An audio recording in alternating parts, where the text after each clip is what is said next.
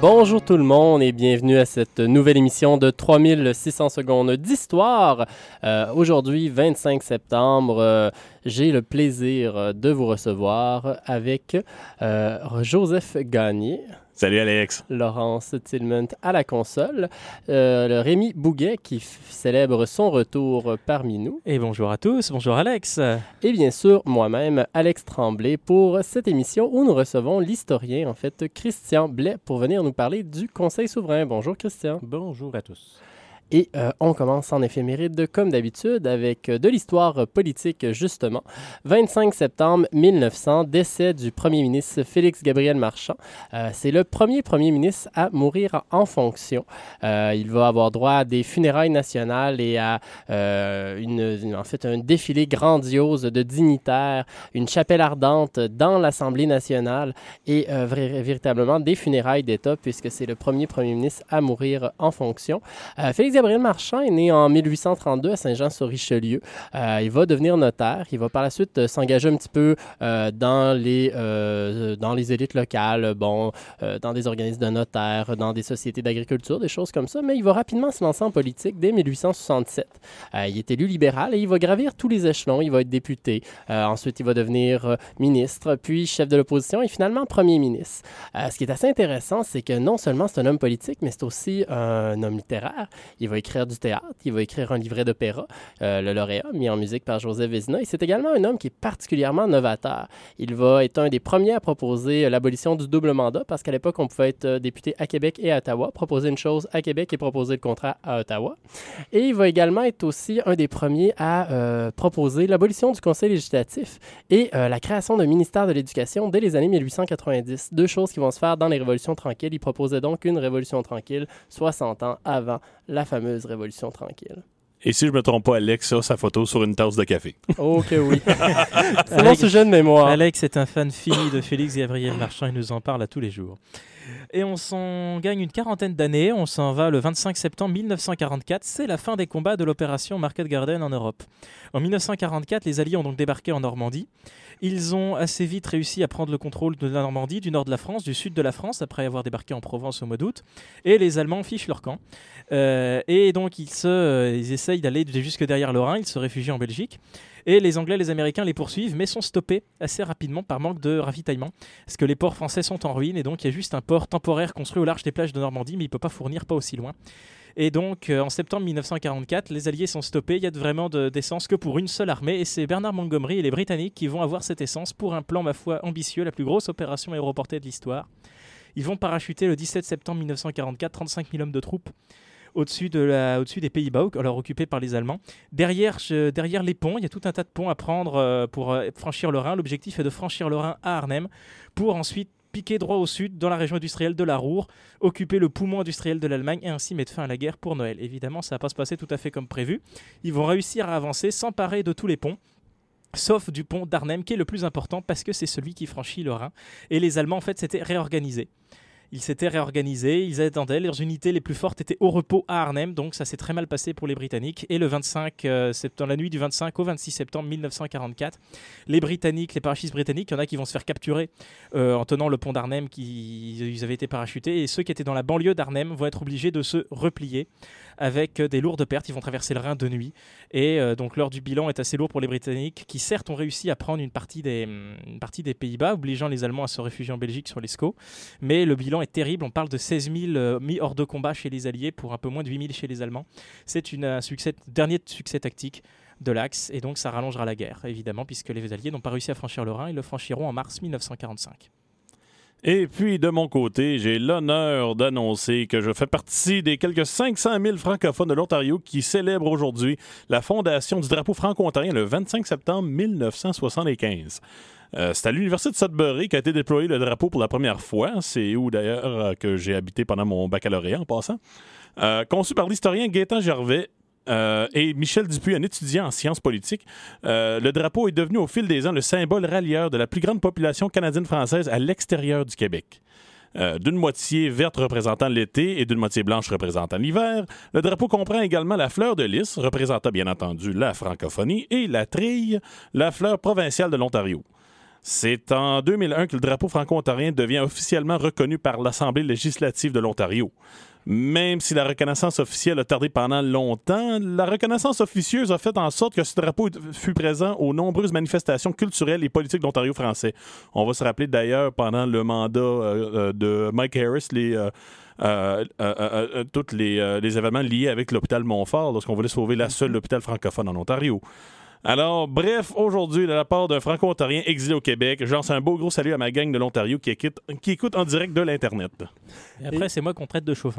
Il faut bien savoir euh, saluer ses auditeurs. Bien sûr. Et sur ça, puisqu'on parle du Conseil souverain, qui est une des institutions politiques euh, et, bon, surtout judiciaires de la Nouvelle-France, on s'en va avec Coldplay pour commencer la soirée avec Politique.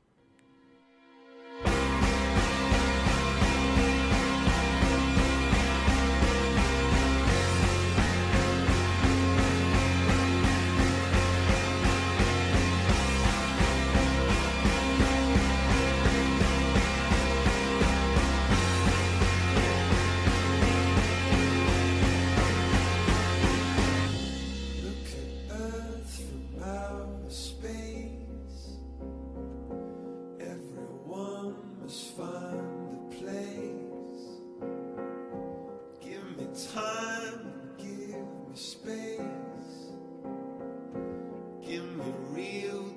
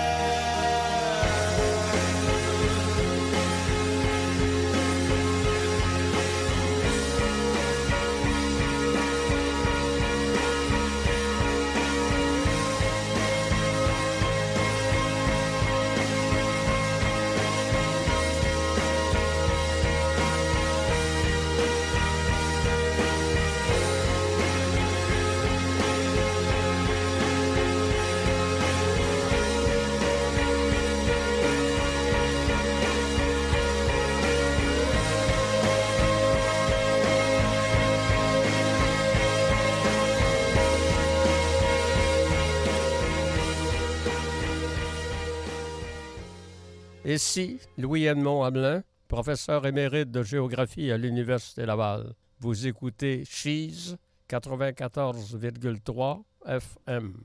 Et vous êtes toujours sur les ondes de 3600 secondes d'histoire. On reçoit ce soir Christian Blais qui nous parle du Conseil souverain. Euh, la semaine passée, le 18 septembre 2013, c'était le 350e anniversaire de la première euh, séance du Conseil souverain. Et cette semaine, à cette occasion, on reçoit Christian. Christian est euh, détenteur d'une maîtrise en histoire de l'Université de Montréal. Il est présentement aussi euh, historien à l'Assemblée nationale et donc spécialiste d'histoire politique et aussi d'histoire de la Gaspésie. On revient toujours un peu à ses racines euh, lorsqu'on fait de l'histoire, quoique pas nécessairement. et donc, il travaille présentement sur l'après-conquête, mais il a travaillé cet été sur une exposition Gouverner en Nouvelle-France qui l'a replongé dans le Conseil souverain. Et à cette occasion-là, eh bien, on le reçoit. Bonsoir, Christian. Bonsoir, Alex. Le Conseil souverain, le fameux Conseil souverain, on en parle, on en parle, mais qu'est-ce qui a poussé Louis XIV à le créer en 1663? Ben, il faut d'abord une remise en contexte. Ça, ça commence en 1661 avec la mort euh, de Mazarin. La mort de Mazarin fait que Louis XIV va prendre le pouvoir au Conseil du roi. Ce qui arrive, c'est que Mazarin, comme Richelieu avant lui, était en quelque sorte le premier ministre au Conseil du roi. À sa mort, euh, le roi Louis XIV va décider de ne pas le remplacer. Louis XIV va être son propre premier ministre.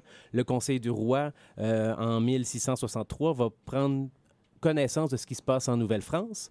Et le Conseil du roi va manifester la volonté de devenir propriétaire de la seigneurie de la Nouvelle-France. Euh, les centres associés vont comprendre que c'est le temps pour eux de donner leur seigneurie.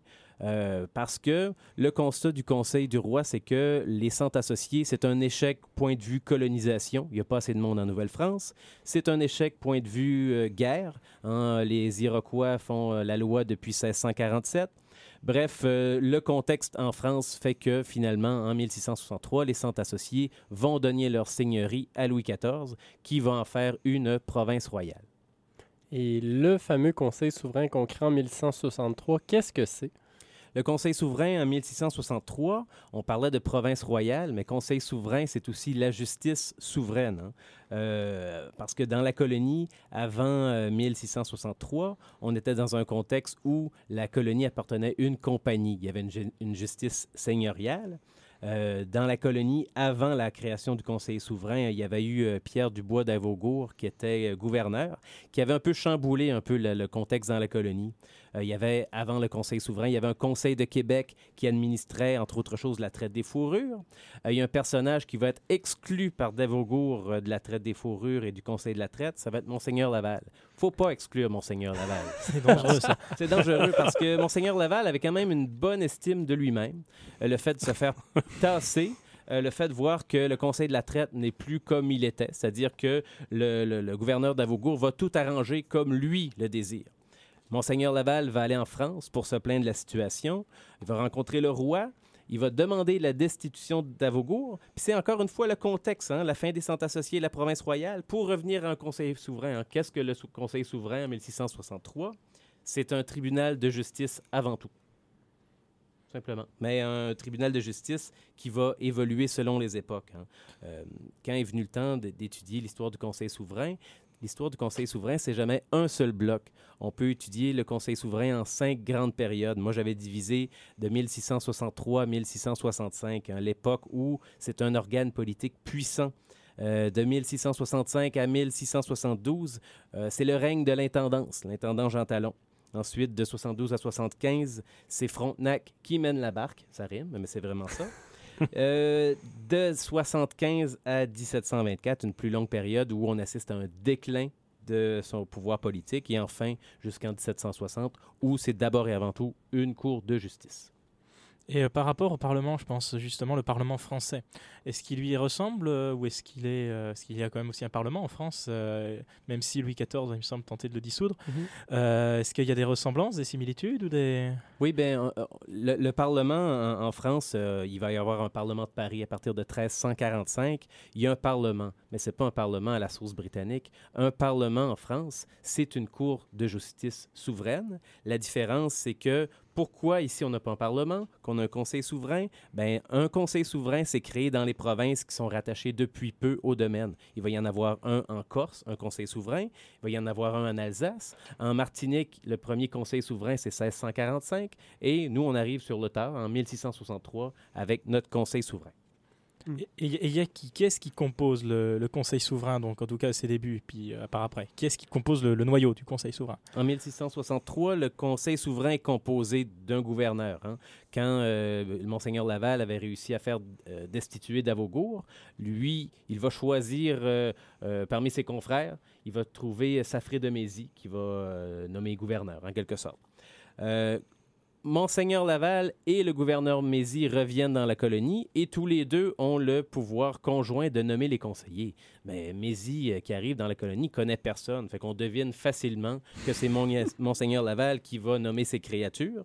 Il va donc nommer cinq conseillers. Il va y avoir Villeray, Juchereau de la Ferté, euh, Ruette d'Auteuil, Le Quart d'heure euh, de Tilly et d'Amour de Chauffour. Un autre personnage s'ajoute, un personnage encore plus important, le procureur général Jean Bourdon. Jean Bourdon qui a laissé sa trace à Québec, en la rue Saint-Jean, c'est en son honneur. Euh, Jean Bourdon, c'était un personnage qui, avait quand même une grande notoriété à l'époque. Euh, Lui-même avait été élu syndic en 1647. Et pour les, les- nommer les autres personnes qui composent le Conseil souverain, on a un greffier, euh, Jean-Baptiste Peuvret de Mesnu, et pas d'intendant. hein. Sur la toile du Conseil souverain qu'on voit au Salon Rouge à l'Hôtel du Parlement, on pense qu'il y a un personnage euh, central euh, debout avec une toge. On pense que c'est l'intendant Jean Talon. Cette toile-là, c'est sûr que c'est une vue de l'esprit, mais ça représente quand même le Conseil souverain en 1663, le 18 septembre. Euh, 10 personnages, donc un gouverneur, euh, le Monseigneur Laval, cinq conseillers, un procureur général, un greffier et un dixième personnage. Le dixième personnage, ce n'est pas un intendant, c'est le commissaire royal Louis Gaudet-Dupont. Il va être là seulement un mois. Il va agir à titre d'intendant, mais ce ne sera pas un intendant en soi. Et euh, sur le Conseil souverain en tant que tel, on sait qu'il y a différents personnages qui ont différents rôles, euh, mais c'est quoi le rôle, par exemple, de l'intendant, le rôle du greffier, le rôle du procureur général? Euh, c'est quoi les différents rôles qu'ont les différents membres? Et justement, euh, de Monseigneur Laval, justement, qui s'insère dans, dans le conseil. Qu'est-ce qui fait Monseigneur de Laval sur le Conseil souverain? Monseigneur Laval, c'est un homme qui est. le pouvoir religieux a son importance à l'époque, euh, mais quand même, le rôle du gouverneur et celui de, de, de, de, Monseigneur Laval, c'est d'être à, la tête de- à la tête de ce conseil-là. Mais le conseil souverain, à quoi il sert finalement? Le conseil souverain sert à rendre justice, la justice euh, souveraine, et c'est le mandat principal des cinq conseillers. Les conseillers, ce sont des juges le procureur général, comme un procureur aujourd'hui, c'est lui qui va accuser au nom du roi. Le greffier, lui, c'est lui qui va prendre des notes et il n'y a pas d'intendant. Donc, c'est vraiment une cour de justice. Et on a parlé un peu des amis de Monseigneur de Laval, ou du moins des créatures de Monseigneur de Laval qui en faisaient partie, mais euh, qui sont les membres qui en font partie? Est-ce que ce sont principalement des Canadiens, beaucoup de métropolitains? Est-ce que ce sont principalement des nobles, Et- beaucoup de bourgeois? Oui, justement, juste parce qu'on on parle justement d'un évêque, j'ose imaginer, est-ce qu'il y en a qui sont religieux ou c'est vraiment euh, des- des- d'autres membres de la, de la communauté? Non, euh, le, le- le seul religieux, c'est Monseigneur Laval. Les autres membres sont choisis, on disait à l'époque, parmi les principaux habitants de la Nouvelle-France. Il y a des nobles, euh, mais c'est surtout des gens qui vont être proches euh, de, de- de- de Monseigneur Laval. Mais quand même, il y a des Canadiens, il y a des métropolitains, mais à l'origine, ce sont surtout des gens de Québec. Et euh, est-ce qu'il va y avoir une évolution par la suite? Ah oui, il y a une évolution parce que tranquillement, euh, il y a une évolution dans, dans les mentalités. Euh, oui, Monseigneur Laval va nommer ses créatures, mais tranquillement, le gouverneur va aussi se, se- se- se- faire copain avec d'autres personnes. Et il va y avoir une grande chicane, une grande division qui, qui éclate en 1664 pour l'élection d'un syndic. Euh, c'est vraiment drôle parce qu'à un moment donné, il y a le gouverneur qui va publier euh, une, une lettre d'injure au public. Monseigneur Laval va lui refuser l'absolution. Euh, à un moment donné, Monseigneur Mézy, pas Monseigneur Mézy, le gouverneur Mézy va sortir le procureur Bourdon de force en le tenant par la gorge, en le frappant à coups de bâton et à coups d'épée en sortant. Ce qui fait Ben, que... voyons Quel donc. charmant Ah non, personnage. Charmant personnage. Ce qui fait Une que. farce. Non, c'était une... ouais, vraiment une farce, mais en même temps, à l'époque, on, badine pas avec la dignité. Et Monseigneur euh, Laval euh, va finir par pardonner à Monseigneur, à- au gouverneur Mézy parce qu'il est sur son lit de mort vers la fin. Fait qu'il il représente pas grand danger, mais quand même, euh, euh, ça va, va- va vraiment diviser le, le Conseil souverain en deux clans. Mais une fois que, le, que Mézy va mourir en 1665, ben déjà, il y, a, il y a un changement dans les mentalités, mais la France est au courant de ces problèmes de ces problèmes-là au Conseil souverain. Vrai, faut- va réagir ensuite pour transformer les choses. Avec justement euh, euh, euh, justement, euh, avec des agissements de, de- de- des membres comme ça, on peut s'imaginer les, les- les sortes de réactions aux causes portées devant le Conseil souverain. Quelles sortes de causes, justement, euh, qui sont portées devant? Euh, c'est euh, une cour de justice civile et criminelle. hein. Ici, aujourd'hui, on a un droit ci- civil français, un code criminel anglais, mais à l'époque, c'est la justice civile et criminelle française qui est appliquée au Conseil souverain. C'est une cour de première instance au départ, parce qu'il n'y a pas encore la prévôté de Québec qui va être fondée, mais une fois que la prévôté de Québec va être fondée en 1667, euh, le Conseil souverain va devenir une cour d'appel, tout simplement. Et est-ce que ces euh, mauvaises relations-là que certains personnages, certains membres du Conseil souverain ont eu euh, vont se reproduire plus tard ou c'est vraiment spécifique au début? Est-ce que ça va nuire aussi aux C'est causes? spécifique au début parce que pourquoi que on accorde tant d'importance à cet organe politique-là? C'est parce que de 1663 à 1665, c'est véritablement un lieu de pouvoir politique euh, supérieur, ce qui fait que le pouvoir se passe là. Parce que le Conseil souverain, on, on le dit, c'est une cour de justice, mais c'est aussi euh, un endroit où on peut enregistrer les ordonnances royales pour leur donner force de loi, c'est aussi un endroit où on peut rédiger des règlements de police. hein. Un règlement de police, à l'époque, c'est pour la sûreté et la tranquillité publique. Ça, c'est. On, avait autant ça dans un conseil souverain dans la colonie qu'on pouvait le retrouver au Parlement de Paris. Ce qui donnait encore plus de lustre au conseil souverain, c'est que en plus, jusqu'en 1665, le conseil souverain est doté de compétences administratives. Donc, les conseillers administre les dépenses des deniers publics, hein, le salaire du gouverneur, le salaire des juges, le solde de la garnison, les dépenses imprévues, et s'occupe même de la traite des fourrures. Ce qui fait que tous les pouvoirs sont regroupés là. Et de, on- la, vo- et de la voirie un petit peu, je peux en oui, la témoigner. voirie, oui, oui, absolument. Mais les, les grands voyers, euh, les, les- les- les salaires, pouvaient les, les avoir de là. Est-ce qu'ils s'occupent eux-mêmes de leur propre salaire? Ben, c'est ça le problème. Parce que euh, la chicane va commencer entre Mézy et Monseigneur Laval sur la question de son propre salaire. Mézy va considérer que ses émoluments ne sont pas assez euh, confortables pour lui, fait que va demander une augmentation de salaire, ce que Monseigneur Laval va lui refuser. Donc, euh, mon, euh, Mézy, lui, va essayer de couper les vivres à Monseigneur Laval, ce qui fait que les deux personnages, il n'y a rien, rien du tout qui va finir par euh, les, les- les- les- les accorder. Fait que Dieu est l'âme de Monseigneur Mézy et Monseigneur Laval. Monseigneur. Monseigneur, oui. Et donc, bah, c'est ce qui clôt cette première partie. Donc, à mon tour d'être un petit peu chauvin. Euh, on a parlé donc justement euh, de Monseigneur de Laval qui place euh, ses petits amis au Conseil souverain. Et donc, il y avait une chanson qui s'imposait. C'est de Georges Brassens et c'est Les copains d'abord.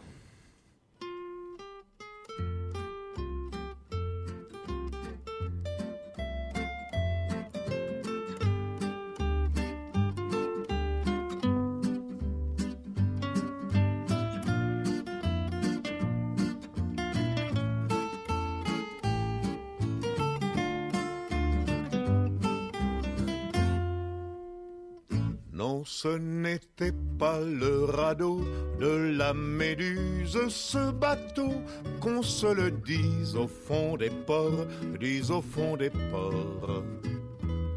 Il naviguait en père peinard sur la grand-mare des canards et s'appelait les copains d'abord, les copains d'abord.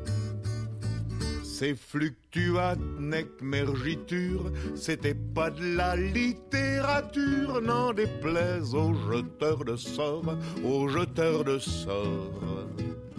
Son capitaine et ses matelots n'étaient pas des enfants de salauds, mais des amis franco de port, des copains d'abord.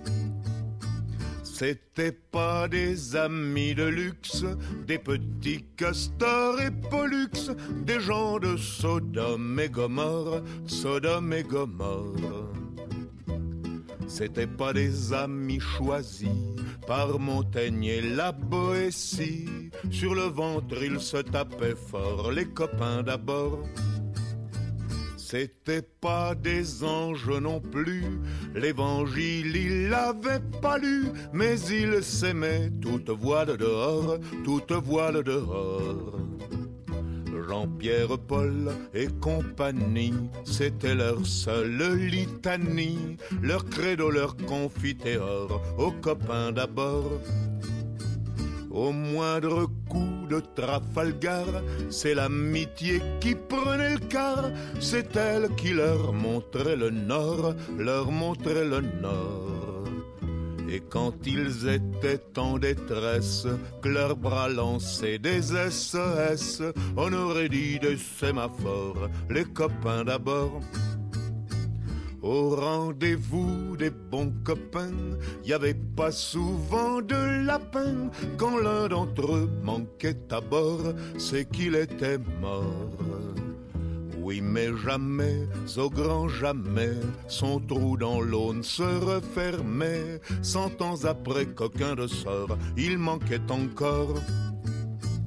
Des bateaux, j'en ai pris beaucoup, mais le seul qui ait tenu le coup, qui n'est jamais viré de bord, mais viré de bord.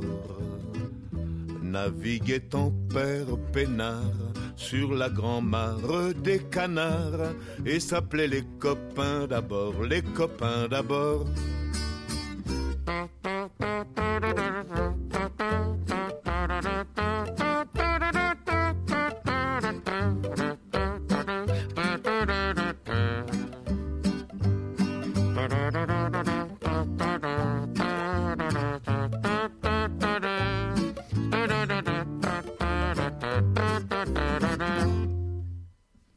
Des bateaux, j'en ai pris beaucoup, mais le seul qui ait tenu le coup, qui n'est jamais viré de bord, mais viré de bord. Naviguait en père peinard sur la grand-mare des canards et s'appelait les copains d'abord, les copains d'abord. Chiz 94,3. L'Omnium du Rock mise au jeu est de retour pour une dixième édition. Ça commence cette semaine avec 32 groupes qui feront partie de la plus importante compétition de bandes au Québec. Manquez pas cette semaine les rondes préliminaires de l'événement rock de l'année, mercredi, jeudi, vendredi et samedi au Dagobert. Visitez le omniumdurock.tv pour voir la programmation complète. L'Omnium du Rock mise au jeu en collaboration avec Musique Richard et le Studio Sismique. Ici l'intendant Talon. J'aime prendre une bonne bière en écoutant 3600 secondes d'histoire sur les ondes de Chiz 94,3. Santé! Et vous êtes toujours euh, sur les ondes de Chiz 94.3, comme vient de vous le dire l'intendant Talon. Et on parle du Conseil souverain avec Christian Blais cette semaine. Et d'ailleurs, on parle de l'intendant Talon. Euh, en quoi la présence euh, d'un intendant dans la colonie va-t-elle changer le rôle du Conseil souverain avec l'arrivée de l'intendant Talon? C'est ça qui est drôle. hein. Cette année, on commémore le 350e anniversaire de la création du Conseil souverain, comme si c'était un grand cataclysme de l'histoire politique de la Nouvelle-France. Oui, certes, de, de 63-65, le Conseil souverain est un organe politique puissant, jusqu'à l'arrivée de Jean Talon en 1665. L'arrivée Ça d'un va imp- avoir duré deux ans? ben, ça va avoir duré seulement deux ans, ce qui fait que d'avoir mis tant de l'accent sur le Conseil souverain, mais finalement, l'histoire du Conseil souverain, on va le voir jusqu'à la fin, c'est l'histoire d'un organe qui perd de sa puissance. Jean Talon, ce qui fait que l'arrivée de Jean Talon, ça bouleverse en profondeur le mode de gestion de la colonie. Pourquoi? Ben, on peut faire une remise en contexte. On recule dans le temps. De 1608 à 1636, il n'y a pas de gouverneur. Champlain a quand même les, les- les- mêmes pouvoirs. De 1636 jusqu'à 1663, on a des gouverneurs en Nouvelle-France, des gouverneurs qui ont des pouvoirs militaires et des pouvoirs civils. Ce qui fait que dans les pouvoirs militaires, les gouverneurs s'occupent des affaires amérindiennes, hein, de la diplomatie, s'occupent des hommes de guerre. Et euh, au point de vue civil, les gouverneurs s'occupent de la justice, s'occupent de l'administration en général. Ben, c'est justement pourquoi que l'arrivée d'un intendant, Jean Talon, c'est un clash parce que l'intendant, euh, le, titre de l'intendant, c'est l'intendant de justice, police et finances, ce qui fait que l'intendant a tous les pouvoirs civils. Donc, avoir tous les pouvoirs civils, c'est soustraire les pouvoirs civils du gouverneur qui ne conserve que les pouvoirs militaires. Et question justice, ben, le Conseil souverain avait le pouvoir de rendre la justice souveraine, eh bien, les commissions d'intendants donnent des pouvoirs supérieurs à l'intendant en matière de justice. On a donc un gouvernement à deux têtes, un gouverneur, un intendant. Plus que ça, il y a du nouveau. En 1666, on se rappelle qu'avant, Monseigneur Laval et le gouverneur avaient le, pouvoir conjoint de nommer les conseillers. Ben, ça sera plus le cas. On va quand même nommer Monseigneur Laval conseiller perpétuel, mais euh, il va garder son deuxième rang après le gouverneur, ce qui fait qu'ils ne sont plus sur un pied, d'égalité. On a un gouverneur, on a Monseigneur Laval, conseiller perpétuel, et on a un intendant qui a le troisième rang au Conseil souverain. Mais quand même, comme je disais, le- le- les pouvoirs euh, civils euh, de l'intendant portent donc ombrage au Conseil souverain parce que l'intendant a sa compétence euh, judiciaire propre. Plus que ça, on disait qu'à l'époque, le Conseil souverain pouvait, euh, euh, rédiger des règlements de police. Ben, ça ne sera plus tout à fait le cas. Les conseillers ont toujours ce pouvoir-là, mais doivent obligatoirement travailler avec l'intendant. Et enfin, euh, question finance, l'intendant ramasse tous les pouvoirs. Le Conseil souverain n'a plus un seul mot à dire question finance, ça va être le domaine exclusif de l'intendant. Bref, euh, le Conseil souverain perd un peu, en fait, de son mordant avec l'arrivée de l'intendant, mais avec l'arrivée de Frontenac, ça reprend du mordant. Ben, c'est ce qui est drôle parce que euh, l'intendant Jean Talon, euh, si on prend ces- ces deux mandats, est là de 1665 à 1672. Jean Talon va être là pour accueillir le gouverneur Frontenac, mais il ne sera pas là tellement longtemps parce que Jean Talon va quitter la colonie euh, et on décide de ne pas remplacer euh, Jean Talon à titre d'intendant. On décide qu'un intendant, finalement, on n'en a plus tellement besoin parce que, oui, 1663, on a créé une province royale, une province royale qui dure jusqu'en 1664 dans un premier temps. Fait que la province royale, le premier, le premier temps, ça, ça- c'est- très bref. On avait donné, on a redonné la colonie à une compagnie, c'est la Compagnie des Indes occidentales. Cette Compagnie des Indes occidentales-là va être là jusqu'en 1674. Donc, on se dit, ben, Colbert, qui s'occupe de, l'administration générale, juge que, étant donné qu'une compagnie qui gère les finances, on ne met pas d'intendant sur place. Mais ne pas mettre d'intendant sur place quand Frontenac est dans les, et arrive comme gouverneur, c'était une erreur très grave. D'autant que Monseigneur Laval aussi, qui avait tendance à emmener large, n'est pas dans la colonie. Monseigneur Laval est en France de 1671 jusqu'en 1675. Pire, Frontenac, sa commission royale qui le nomme gouverneur, est calquée sur celle de Tracy. Tracy avait été lieutenant général qui est arrivé en 1665 et était dot- doté de pouvoirs supérieurs à un gouverneur.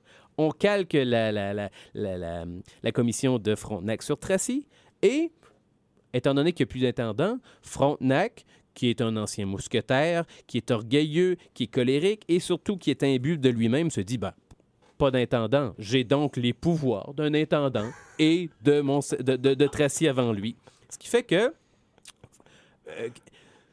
Frontenac a, ses propres dessins. hein. Lui va, rédiger des règlements de police sans passer par les membres du Conseil souverain. Au contraire, il va, choisir des principaux habitants, tout fier de rédiger 31 nouveaux règlements de police qui fait enregistrer au, euh, au Conseil souverain sans demander la permission au conseiller. Et Frontenac est aussi venteur sur les barres. Fait que Frontenac, tout fier de ses bons coups, va toujours se rapporter à, Colbert, au ministre Colbert. Colbert va pas toujours féliciter Frontenac. Il dit non, ben, faire des, règlements de police sans le Conseil souverain, c'est pas une bonne idée. À l'avenir, quand vous aurez des idées comme ça, passez avec les, membres du Conseil souverain, ça va être mieux. Ce qui fait que euh, Frontenac va, vraiment va faire une révolution. C'est pour ça que la période de 1672 à 1675, euh, l'administration de la Nouvelle-France, ben, c'est Frontenac. Ça a plus ou moins lui coûté son poste d'ailleurs, ces, petits, euh, ces petites magouilles. Oui, plus, plus tard, plus tard. Plus tard, oui, mais il les perd après, puis après il revient.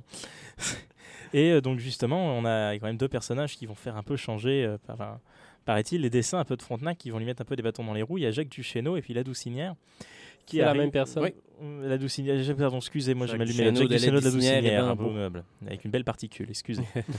Je suis un peu fatigué. Donc il, il arrive, euh, il arrive à Québec et donc il va mettre des bâtons dans les roues. Ben, c'est ça. projet de Frontenac, oui, si. Co- Colbert avait compris que Frontenac emmenait large. hein. Par exemple, euh, Frontenac faisait la traite des fourrures. Le gouverneur euh, Perrault de Montréal faisait aussi de la traite des fourrures. Les deux n'avaient pas le droit d'en faire, mais ça, c'est pas grave. Euh, Son gouverneur. oui, ben, une question de concurrence comme ça, on décide de- d'emprisonner le gouverneur de Montréal. C'est une solution Oh. que Frontenac va, va privilégier. Ainsi que mon ancêtre, Ah, qui travaillait pour le gouverneur de Ah, Montréal. mais tant pis, tant pis. Euh, mais mais ce, qui est, ce, qui est, ce qui est drôle, c'est que la commission d'intendant de Duchesneau, elle, est différente de celle de Jean Talon.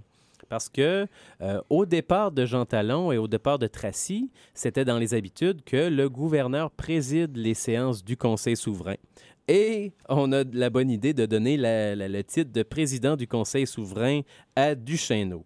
Ça, c'est sans compter que Frontenac Frontenac devait pas être content. non, Frontenac n'est pas content parce que c'est deux têtes fortes. Autant que, que Frontenac est capable de tenir tête, autant Duchesneau est capable de tenir tête et- ou- aussi. C'est deux, deux grands chicaniers et ils vont, vont défrayer la chronique tout, tout- tout- tout- tout au long de cette période. Ce qui fait que de 1675 à 1680, on ne sait pas qui est président du Conseil souverain. Voilà. Et ça va chauffer surtout en 1679 pendant deux mois entiers.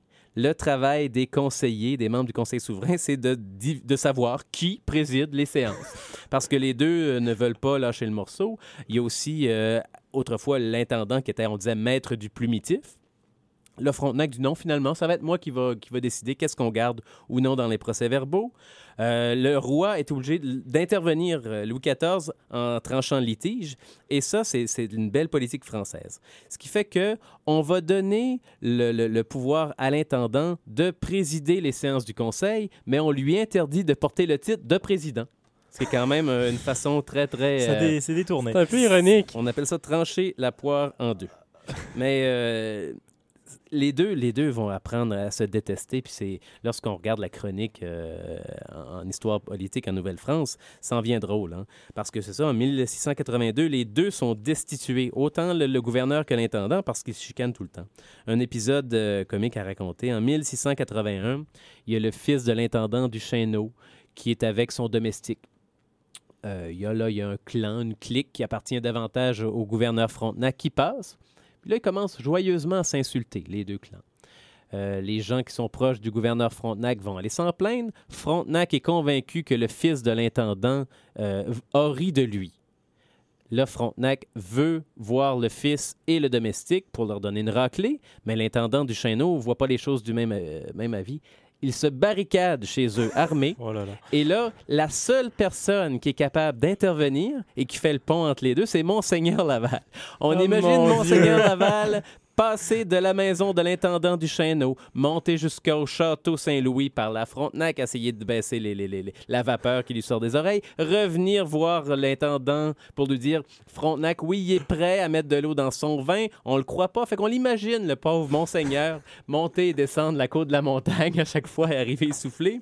Mais ce qui va arriver, c'est qu'au bout du compte, Frontenac promet de pas trop les maltraiter, mais il sera pas capable de contenir sa colère une fois que on imagine le fils, c'est un adolescent de 16-17 ans Oula. avec le domestique. Maman! Moment, oui, Ouais. Face, à, Parce face à que- Frontenac qui était réputé être une armoire à glace. Absolument. Ce qui fait que Frontenac, dans sa grande douceur, va seulement donner des coups de canne aux domestiques. Mais va leur donner, oui, va, va quand même les mettre un mois de temps tous les deux en prison. Euh, ce qui fait que c'est impossible de gouverner une colonie avec ces deux têtes fortes-là. Fait que Ben, Frontenac, qu'est-ce qu'il a dit? Je vous répondrai par le, le bout de mon le- pied. par la bout de ma canne, c'est ça. fait que Frontenac va partir euh, avec l'intendant. Puis ce qui est drôle, c'est de voir que, imaginez dans la colonie d'avoir un, un- un gouverneur de cette trempe-là partir, mais surtout d'entendre qu'il revient. Ah non. Ah non, ben c'est ça. Ah non, puis c'est drôle parce que Au retour de Frontenac, euh, c'est Laontan qui écrit à ce propos, je, je- je vais le citer. Surtout, les Jésuites lui firent une harangue fort pathétique, où le cœur avait moins de part qu'à la bouche. Finalement, là, le cœur est pas là, hein, mais on parle quand même pour être poli. Ce qui est drôle, c'est qu'on on ajoute, Laontan, le lendemain, il fut visité de toutes les dames dont la joie secrète se remarquait autant sur leur visage qu'en leurs paroles. Faut, faut retenir dans cette histoire-là que la femme de Frontenac, elle, ne vient pas dans la colonie. Oh. Ce qui fait qu'on devait imaginer qu'avec les mœurs de l'époque, Faut bien s'occuper. Hein. il faut bien s'occuper. Ce qui est drôle, là, on, on a toute cette chicane-là. On, a eu les- les- on a le souvenir des chicanes entre l'intendant du Chêneau et Frontenac. 1690, Frontenac n'est pas encore euh, venu assister à aucune séance du Conseil souverain. Les conseillers se posent des questions. Qu'est-ce qui fait que le gouverneur Frontenac n'assiste pas aux séances? Fait que là, on, on- on écrit au, au- au- au gouverneur pour lui demander qu'est-ce qui se passe. Le gouverneur répond Vous savez très bien ce que j'attends. Ben, le problème, c'est que les conseillers ne savent pas du tout ce que le gouverneur attend. Fait que ce, qui, ce que Frontenac désire, c'est une invitation formelle. Ah, Encore une fois, on- il va y avoir deux mois de délibération pour trouver une formule qui convient à Frontenac. Oh là là. La formule est la suivante. Quatre conseillers devront se transporter au château Saint-Louis pour inviter le gouverneur à venir siéger. Ils l'accompagneront ensuite jusqu'au palais de l'intendance et à l'intérieur, les deux plus anciens conseillers ouvriront la marche, suivis du gouverneur et en retrait deux autres conseillers. Mais ce qui est spécial, c'est que ce protocole-là va être observé jusqu'à la toute fin du régime français. Ce qui fait que, ben, finalement, on ajoute quand même, malgré tout, avec cet épisode-là, du lustre à cette institution-là, qui est le gouverneur et le Conseil souverain.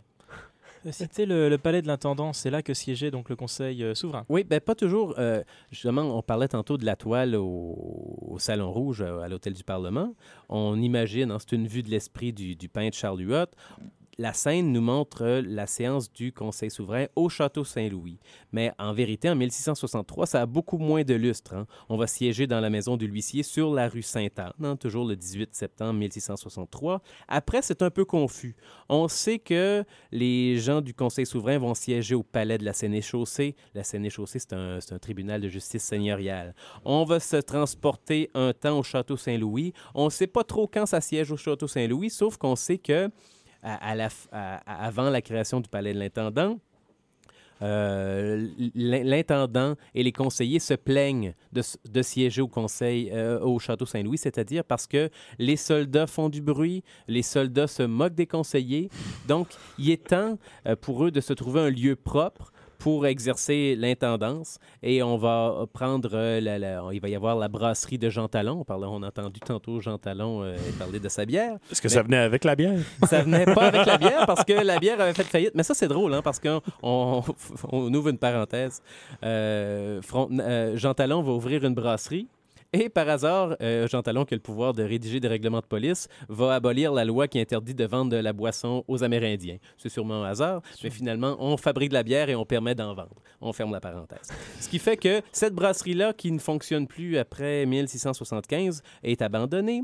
Euh, Il y a des intendants déjà qui se disent, ben, en rénovant ce lieu-là, on pourrait en faire un, palais magnifique pour accueillir l'intendance. Ben, c'est accepté. Euh, le, le- le bâtiment appartient toujours à Jean Talon.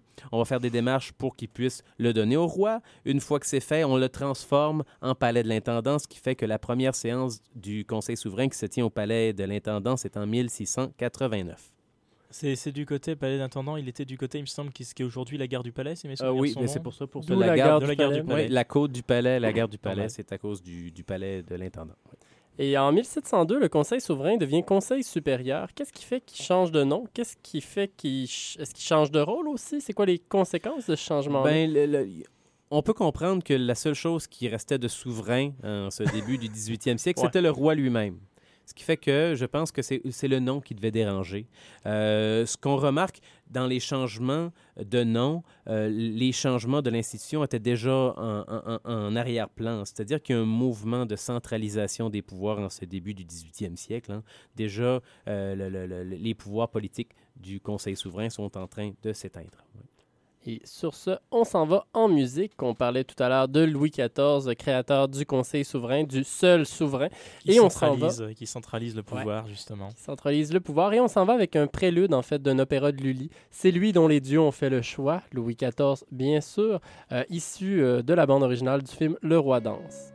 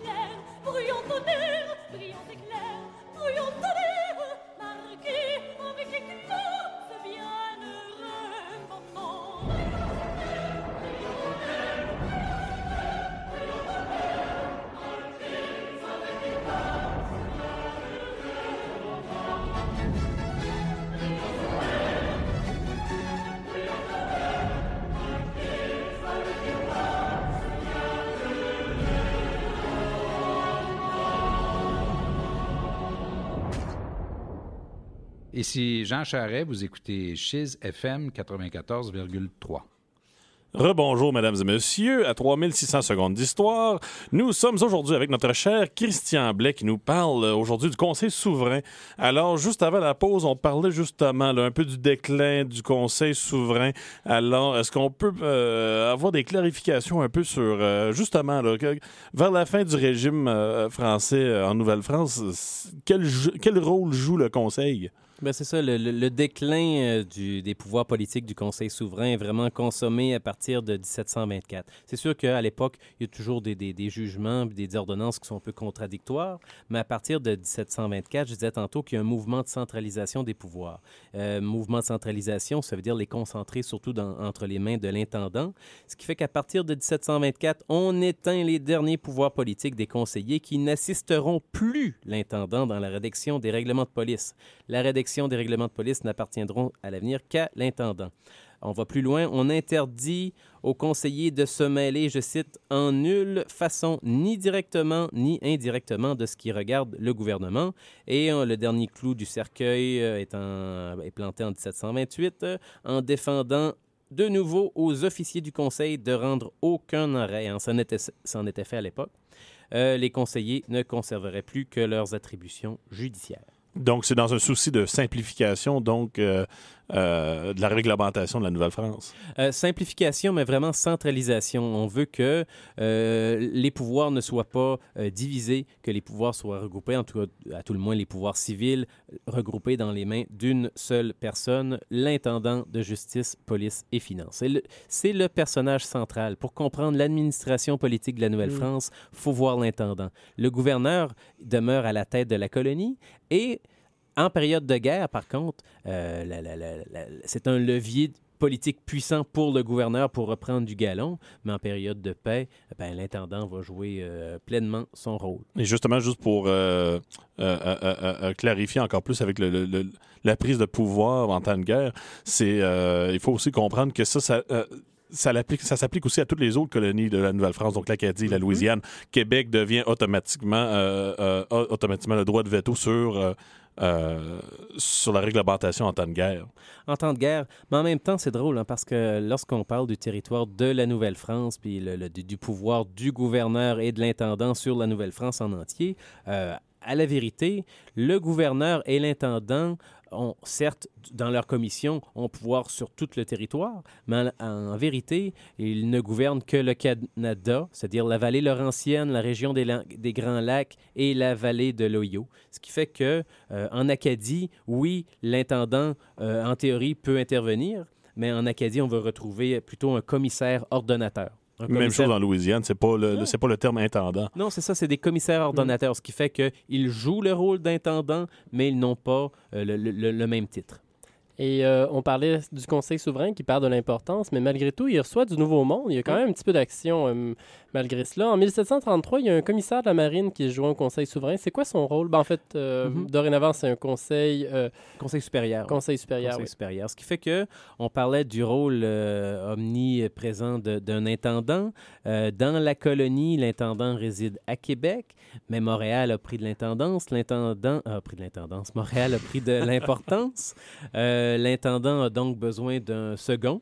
Euh, L'intendant fait partie du ministère de la Marine, donc son adjoint principal est le commissaire de la Marine. Lui il représente l'intendant à Montréal, mais on lui donne euh, voix et euh, rang et séance au Conseil supérieur immédiatement après l'intendant, ce qui fait que je, vous parlais du déclin de la puissance du Conseil souverain, mais c'est pas rien parce que Monseigneur Laval va cesser d'aller siéger.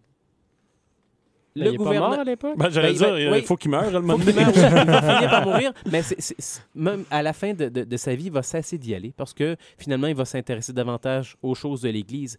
Même Frontenac va cesser d'aller siéger au Conseil supérieur parce que le Il n'en voit plus l'intérêt. Ben, il en voit plus l'intérêt. Et, et de toute façon, il me semble que Laval euh, n'était plus évêque à la fin de sa vie. Non, il n'était plus évêque, c'était Saint-Vallier qui était, qui était là, mais Saint-Vallier ne va pas aller siéger. Ils vont aller siéger au Conseil souverain durant les grands moments pour enregistrer des, ordonnances royales, mais sinon, c'est une cour de justice. En même temps, on parlait du, du commissaire de la marine. Euh, pourquoi on a besoin de commissaire de la marine? Parce que l'intendance aussi, l'intendant va cesser d'aller siéger régulièrement au Conseil souverain. On a besoin d'un numéro 2. Le numéro 2, ça va être le commissaire de la marine.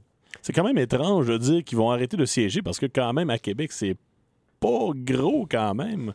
Ça, c'est la porte d'à côté. Bon, ben, je me lève, puis euh, je fais euh, 20 pieds, puis j'arrive chez l'autre. Mais en même temps, c'est ça, c'est que le Conseil souverain, c'est plus l'organe politique qui- qu'il était à son origine. C'est un tribunal de justice et l'intendant n'a plus le, le- le loisir, n'a plus le temps d'aller siéger autant qu'auparavant. Hein, L'intendance, euh, c'est comme une toile d'araignée qui tisse un peu partout. Euh, on, a, on a aussi des subdélégués. On a un commissaire royal à Montréal et des subdélégués partout dans les régions euh, de la Nouvelle-France. Et euh, avec la fin de la Nouvelle-France, avec la conquête, le Conseil souverain meurt, comme on l'a dit. Bon, on avait le droit civil français, le droit criminel français.